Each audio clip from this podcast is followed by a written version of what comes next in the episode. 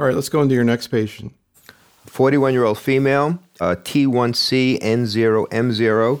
Tumor was estrogen and progesterone receptor positive. HER2 was 2 plus, negative FISH. She underwent a mastectomy because there were some issues with margins. She had an oncotype recurrence score of 21 and the issue of chemotherapy. She certainly understands she's going to need hormone therapy, tamoxifen, since the SOFT trial is closed, and the potential benefits or lack of benefits of chemotherapy with an intermediate oncotype. She's seen a bunch of people, and I think she feels that given the fact that she's young and has an intermediate score, she is opting to proceed with chemotherapy.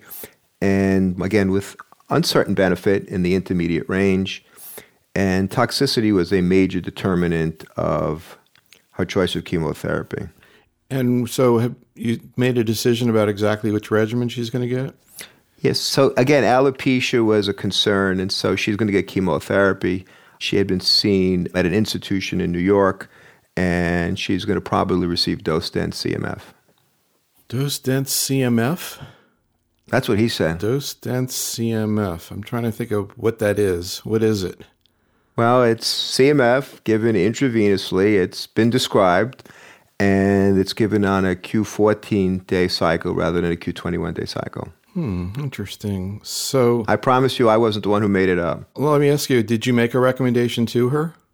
Yeah, so we did talk about two specific regimens. We talked about docetaxel and cyclophosphamide, and we talked about CMF as a regimen for an intermediate score. I would not have treated her with more aggressive chemotherapy. If I was going to give her chemotherapy, those would have been the two regimens that we discussed. So, just out of curiosity, Rich, if she had a high recurrence score, what kind of chemo would you have recommended?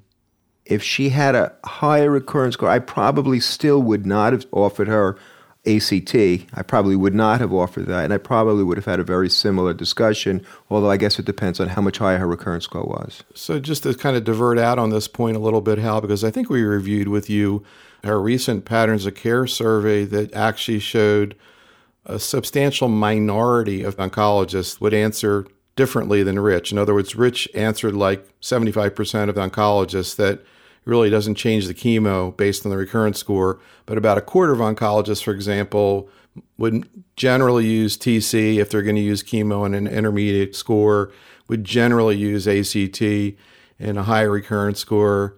What do you think about that kind of thinking? Well, I think that's pretty understandable. I think that what we're coming more and more towards is a recognition of who really benefits from chemotherapy and who doesn't. And it turns out if you really need chemo, chemo works. And all the data to date suggests that our best regimens are inclusive of anthracyclines and taxanes. So I don't know that you can skip either of those drugs and say that you're getting the optimal results. So in a person who had a higher risk cancer where chemotherapy was the mainstay of treatment, whether that's triple negative, whether it's HER2 positive, whether it's multiple nodes positive, or whether it's a high oncotype score, I frequently do give ACT based regimens. In this case, with a stage one breast cancer and an intermediate oncotype score, I think anything you chose is reasonable, though I'm really not aware of a lot of data for the long term efficacy of CMF given intravenously on a dose dense schedule. And is that given with growth factors, Rich? It is. Hmm. It sounds like maybe it would be pretty tolerable. Yeah, I mean, I've seen it done quite often. It is very tolerable. I guess there is feasibility data that was presented at Memorial, and that's the basis of the regimen. Anything else either of you want to say about this patient and this woman, this situation? How do you think chemo is going to go with her? I suspect she'll tolerate it fine. I mean, we've been using CMF typically for at least 22 years that I've been in practice, and we used it for patients with positive nodes over the years. I don't anticipate a big problem with her tolerating it. I had only one vignette to share that she had a beautiful analogy for describing her disease to her children. She said that they were saying, Well, why did you need all this surgery and things? And she didn't want to use the word cancer. And so sometimes she said, You buy an apple and you take it home and you peel it and you realize it's kind of got a bruised spot in it. And you have to cut out that bruised area.